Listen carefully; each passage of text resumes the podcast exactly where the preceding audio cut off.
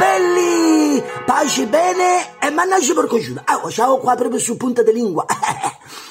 allora, oggi si parla di superstizione. Io sono circondato da gente che ci crede proprio.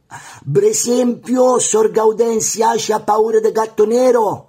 Ma so più volte che il gatto nero cambia strada quando la vede. Ah, ti giuro, ho visto io. Eh, perché ognuno ha superstizione sua.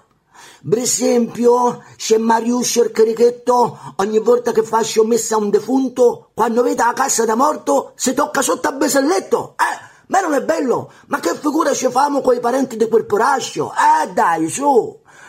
Per non parlare di Filomena, napoletana, un mese fa è venuta a confessare tutta preoccupata. Padre, a casa si è rotto specchio, sono sett'anni di disgrazia. Allora ho detto, Filomè, ma che te frega? C'hai 85 anni, quanto vuoi campare? Eh? Ma questa siccome, siccome è decoscio, ma proprio coscio stagionato, per levare disgrazia ha buttato sale grosso per tutta casa. C'è scivolata sopra e si è rotto il femore. Eh? Ha fatta fatta, ha fatto peggio. Eh? Allora gli ho regalato coroncina Rosario. Ho detto, Filomè, quando stai a letto all'ospedale, prega a bassa voce e stringi coroncina. Ieri sono andata a trovarla.